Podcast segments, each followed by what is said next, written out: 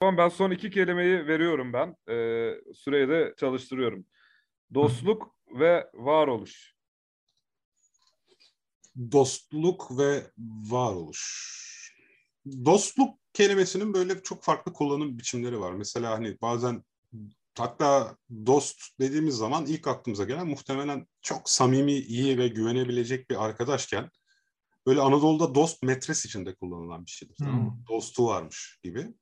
Öte yandan işte bu milletler arasındaki dostluk maçı. Yani neden dostluk maçı dendiğini ona bir türlü anlayamam. Yani ne rekabet yok kim yense yenilse de olur anlamında falansa eğer biz test yapıyoruz burada. Deneme yapıyoruz bir şeyse. Yani herhalde ki oradaki amaç şey biraz da yani rakip olarak karşıya gelmedik de işte beraber bir etkinlik olsun gibi. Mesela ama niye arkadaşlık maçı demiyoruz o zaman ona ya da neden başka bir şey demiyorum? Yani dost çünkü arkadaşlığın böyle en uç seviyesi gibi algılarken başka mecralarda başka şekillerde karşılanıyor. Ama o, o çatı terim olduğundan yani arkadaşlıktan daha geniş çünkü dost. Sevgili geniş mi daha dar mı? Çünkü her dostum aynı zamanda arkadaşımdır ama her arkadaşım aynı zamanda dostum değildir. Ha, o yüzden dost daha geniş oldu işte. Hayır, tam tersi daha özel bir anlama sahip. Ha anladım. Ben o anlamda kullanmamıştım. Okey anladım dediğini. Ben o anlamda demedim. Şöyle dedim yani e, birkaç türü arkadaşlıkta, sevgililikte falan bu da dostluk oluyor yani. İlişkinin artması iki türde de dostluk olarak geçiyor aslında. Peki varoluşla birleştirmek için aklıma şöyle bir şey geldi. Hani şöyle bir laf var ve ben buna inanıyorum ve Sarp Polat'ın sorusuna da öyle cevap veresim geldi aslında. Derler ki en iyi beş arkadaşının, biz buna dostunun diyelim, Hı, beş dostunun ortalamasısındır. Evet. Yani burada varoluşla bağlayan bir özdeyiş. Evet. Çünkü yani şu anki varoluşumuzu yaratan aslında bizim beş dostumuzdur. Bu eksistansiyalist bakış açısı. Ama bir de bunun karşısına özcü bakış açısını koyalım. Hayır, bizim özümüz kimi en iyi beş arkadaşımız olacağını seçmeye iter diye de bakabiliriz. Yani ben kabileye gidiyor kafam. Ben mesela şu kabile rolü kavramını çok e, seviyorum. E, aslında şey var mesela bazı özelliklerim çok garip. E, mesela işte atıyorum isimleri çok kolay unutuyorum. E, hiç hatırlamıyorum. Kitap okuyorum, unutuyorum. Okuduğumu bile unutuyorum. Film izliyorum, filmi izlediğimi bile hatırlamıyorum. Çok başıma geliyor. Ama gittiğim iş mekanı unutmuyorum. Yani inanılmaz bir şekilde. Yani 5 yaşından beri girdiğim bütün sokakları ezbere biliyorum. Ve bunu çok kez denedik yani. Ve birkaç arkadaşımda da benzer beceri var. Şimdi bu bana şey düşündürttü. Ya benim kabile rolüm ne? Yani ilkel bir kabilede ne yapıyorum? Ben haritacıyım ya aslında. Adres bulucu, haritacı. Evet, evet. Yani keşfine arkadan giden ve buradan gitmiştik diyen kişi. Kritik bir karar. Yani beni şeye koyamazsın. Ambarın başına koyamazsın. Savaşta önde çok işe yaramam. Ee, İz sürersin. İz sürersin. İz sürebilirim. Okey bu evet. olabilir. Ama yani bu bir kabile rolü. Şimdi dostluğa buradan geleceğim ve varoluşa. Ben ne zaman kendimi yok gibi hissediyorum bundan alacağım. Kabilem olmadığı zaman yok gibi hissediyorum. Dolayısıyla aslında birbirimize ya yani o var hissedebilmemi sağlayan şey dostlarım oluyor. Ve onların arasındaki eksiklikler oluyor aslında. Yani benim eksikliğim ve o kabiledeki rolüm.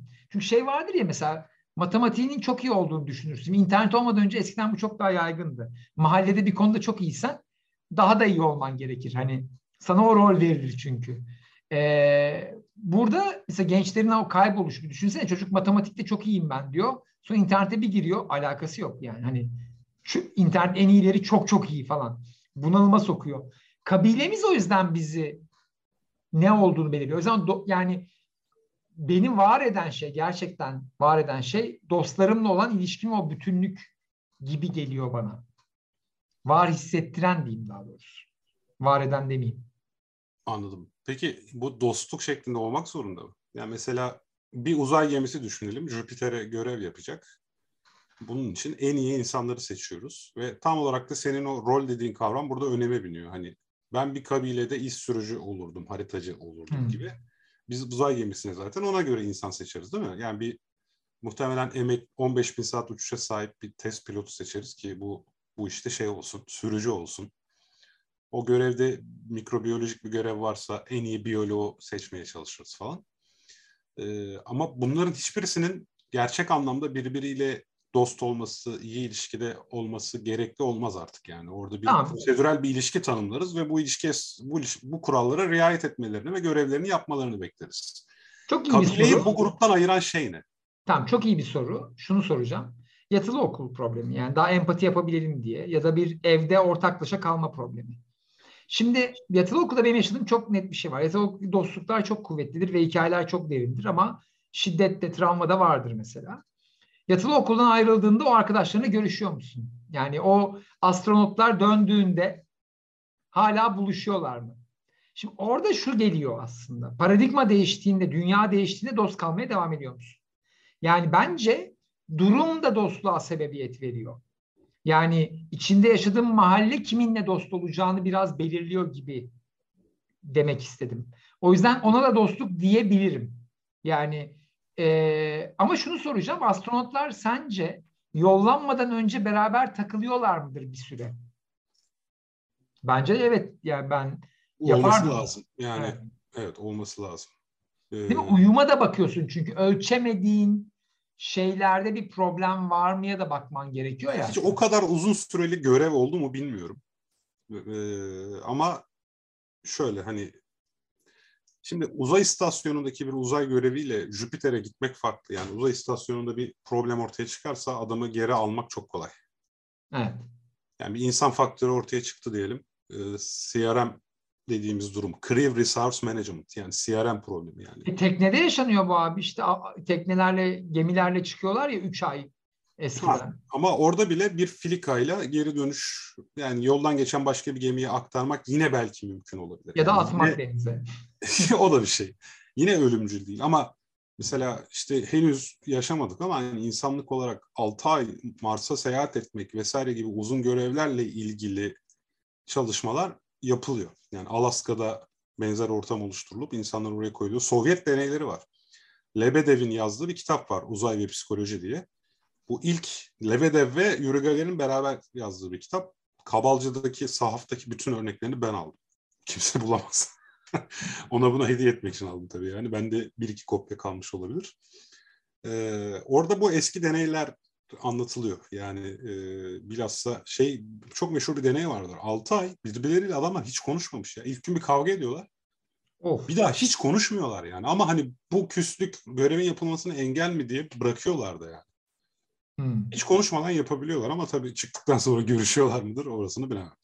Ama aklıma başka bir örnek daha geldi. Milgram deneylerinden. Bu Milgram ve Muzaffer Şerif bir deney tasarlarlar. O deney de şu. Kampa çocukları alırlar. Hmm.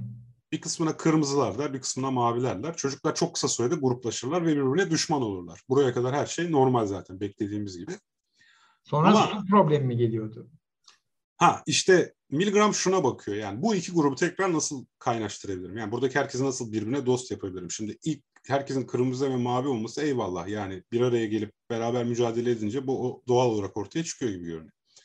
İşte bu kampa yiyecek getiren kamyon güya çamura saplanıyor. Ve bu çocuklar bu kamyonu iple bu çamurdan çekmeleri lazım. Böylece mavi ve kırmızı takım beraber çalışmaya başlıyorlar. Bundan sonra kamptaki gerginlik azalıyor. Yani birbirine kötü şakalar yapan, kavga edenler arasında dostluk oluşmaya başlıyor. Hı. Daha bir beraberlik havasında ki çocukluktan beri şunu düşünüyorum. Hani dünyanın barışması için uzaylı tehdidi lazım. Evet. Yani hani dışarıdan çok daha büyük bir tehditle karşılaşmamız lazım ki Dış mihrak, mihraklar geliyor. Evet dış, şu an aslında politik olarak da o kullanılıyor biliyorsun. Konsolide etmek e, işte grubu. Evet. Ya bu iyiymiş. Ben kızımla problemleri çözmek için dış mihrakları kullanmadım hiç bugüne kadar. Ee, düşüneyim ben bunu. Abi bunu aslında hep anne babalar kullanıyor biliyor musun? Mesela annem çocuk ilk doğduğunda ağlarken seni ağlattılar mı? Of. Seni aç mı bıraktılar? Anne niye hayali bir düşman yaratarak çocuğa teselli vermeye çalışıyorsun? İşte aynı şey çocuk başına Kim sehpaya çarptığında pis kaka sehpa, uf sehpayı dövüyorsun falan. Yani aslında bu çok enteresan doğal olarak gelişmiş bir şey ve bu kullanılıyor. Yani çocuk da belki aidiyetini güçlendiren bir şeydir bu arada. Ya çok iyiymiş. Mas- masayı dış mihrak olarak tanıtmak. Tabii ama şey işte Arap atasözü vardır bir tane tamam mı? Kardeşime karşı ben, yeğenime karşı kardeşim ve ben, başkasına karşı yeğenim, kardeşim ve ben. Evet. Yani bu e, muhtemelen sehpaya karşı İşte oğlum ve ben. Ya biz lisedeydik yatılı okulda. Bir gün bir arkadaşım böyle çok komik bir adamdır. Ahmet Vehbi Şafak. Ee, bir anda kapı çalındı etütteyiz. Gelin gelin dışarı çıkın falan dedi. Biz çıktık böyle bir 30 kişi falanız. Ne oldu Vehbi? İşte bahçede iki tane yabancı tip geziniyor. Hemen onları yakalamalıyız.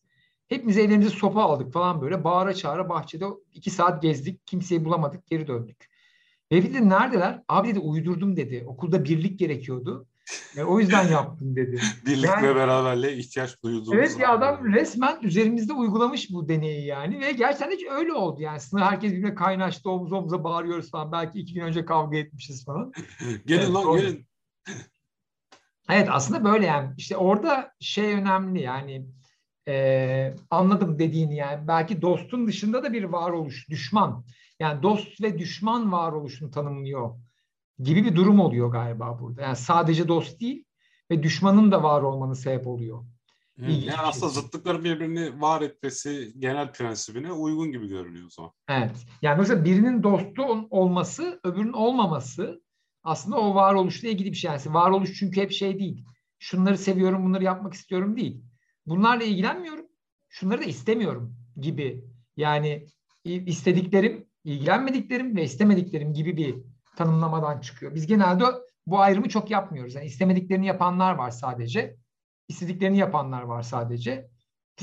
İlgilenmiyorum mu duymak çok mutlu ediyor beni Türkiye'de. Ya bu konuda beni bilgilendirmeyin lütfen. Ben bu konuyla ilgilenmiyorum dediği zaman birisi acayip mutlu oluyorum yani. Bizim Neden? Osman şey diyordu ona. Yani e, ignore'un gücü aslında yani ilgilenmemenin gücü. Yani bir mail gelmiş sana ve cevap yazmıyorsun. Çok ayıp ya şimdi normalde. Ama diyor ki yazmıyorum diyor. Yani çünkü ben bununla ilgilenmiyorum. Yani hayır da diyeceğim, evet de değil. İlgilenmiyorum. Yani. Böyle bir hakkım var mı? Biz bunu tartışıyorduk mesela. Çok ilginç. Yani. İlgilenmemenin yarattığı varoluş. Ama bu biliyorsun değil mi? Yani sigorta pazarlayanlarda ya da cinsel tacizciler veyahut işte e, suç örgütüne katılmaya çalışma. Burada böyle şöyle bir genel varsayım vardır. Cevap veren adam aslında ilgileniyordur gibi. Hmm. Mesela benim arkadaşım bir ara hayat sigortası satma işine girmişti öğrenciyken. Demişti ki abi bir adam hani hayır almayacağım diyorsa o aslında ilgileniyordur. Onu ikna etmemiz lazım. Çünkü iletişim kanalını devam ettirmek anlamına geliyor. Ya işte ben bunu Yolda da öyle mesela kaldım. yaklaştığı zaman hiçbir şey demeden geçersen herhangi bir ısrarla karşılaşmazsın. Yok abi ben almayın dersen mesela çiçek satmaya çalışan birini düşünün. Yok ben almayacağım ilgilenmiyorum benim. Hani çiçek alacak kimsem yok falan gibi hatta çok mantıklı bir argüman kurarsan olur olma be abi abi be al be birine verirsin de falan. Yani iletişim kanalı açmak anlamına geliyor. Yani muhtemelen maile cevap vermediğin zaman herhangi bir ısrarla karşılaşmayacaksın ama ilgilenmiyorum dediğin zaman muhtemelen bir cevap daha gelecek gibi bir problem de var aslında. E, ben bunu niye 45 yaşında fark ediyorum işte benim de problemim o galiba yani. Bazı insanlar bunu mesela şeyi görüyorum bazen sokakta bir çocuk diğerini duymazdan geliyor. Oha diyorum bu nasıl bir beceri yani? Sen 9 yaşındasın ya. Nasıl duymazdan gelme hakkın olduğunu biliyorsun. Ben bunu niye bilmiyorum yani? Yani birini duymazdan gelme hakkım yok gibi hissediyorum. Çok acayip yani. Ben de onu çok geç öğrendim şu an kayınvalidem ve anneme karşı. Duymazdan gelmenin en iyi strateji olduğunu. Hani bu burada dursun mu, buraya bunu alınsın mı dendiği zaman hiç cevap vermezsem süper oluyor. Peki burada kalalım. Ee, Harika.